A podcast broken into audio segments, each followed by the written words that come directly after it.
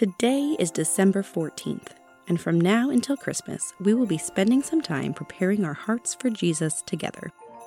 This week, we will learn about Jesus' family by taking a step. We will stop and be in the presence of God, talk about a family discussion question, explore a passage from God's Word, and praise God with our memory verse and prayer. Let's start by stopping our busy schedules to be with God. Together, let's calm our bodies and remember that God is with his people as we take a deep breath in and out. In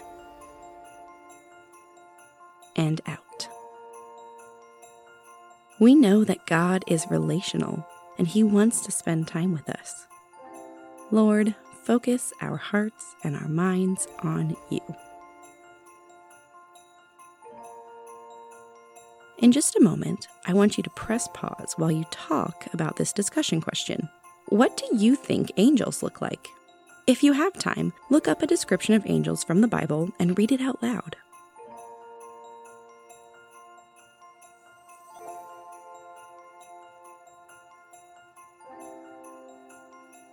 Yesterday, we learned about an angel visiting Zechariah.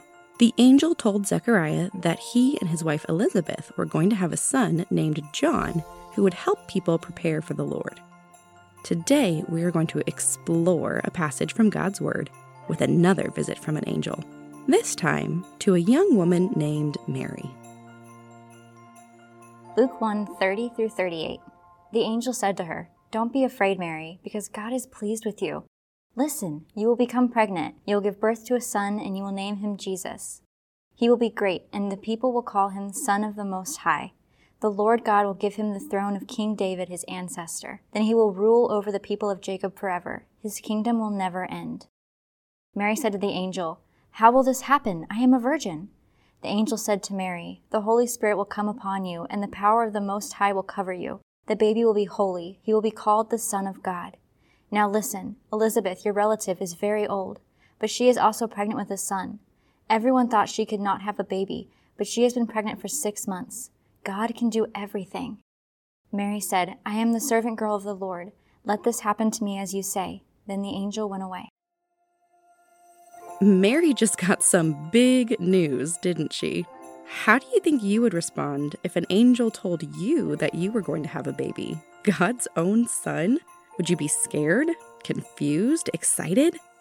I bet Mary felt all of these things, but she was ready to serve God no matter what his plans were. We can learn a lot from Mary and her attitude towards serving. Let's praise God together now with our memory verse and ask him to give us servants' hearts in our prayer. Matthew 1:23 She will give birth to a son and he will be called Immanuel, Let's say this verse together one more time. To help your family remember it, you may want to make up some motions or take turns reading through the verse before you say it as a family. Matthew 1:23 She will give birth to a son and he will be called Immanuel. Lord, help us hide your word in our hearts.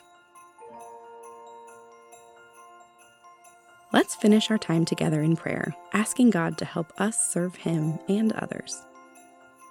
Lord God, we thank you for being with us now as we focus on you.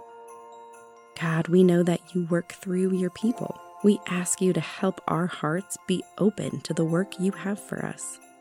As we prepare to celebrate Christmas this month, help us focus our hearts on Jesus, our Savior and forever King. May we show others your love and live for you each day. Help us to love you more with our hearts, know you more with our minds, praise you more with our words, and spread your love with our actions. Amen.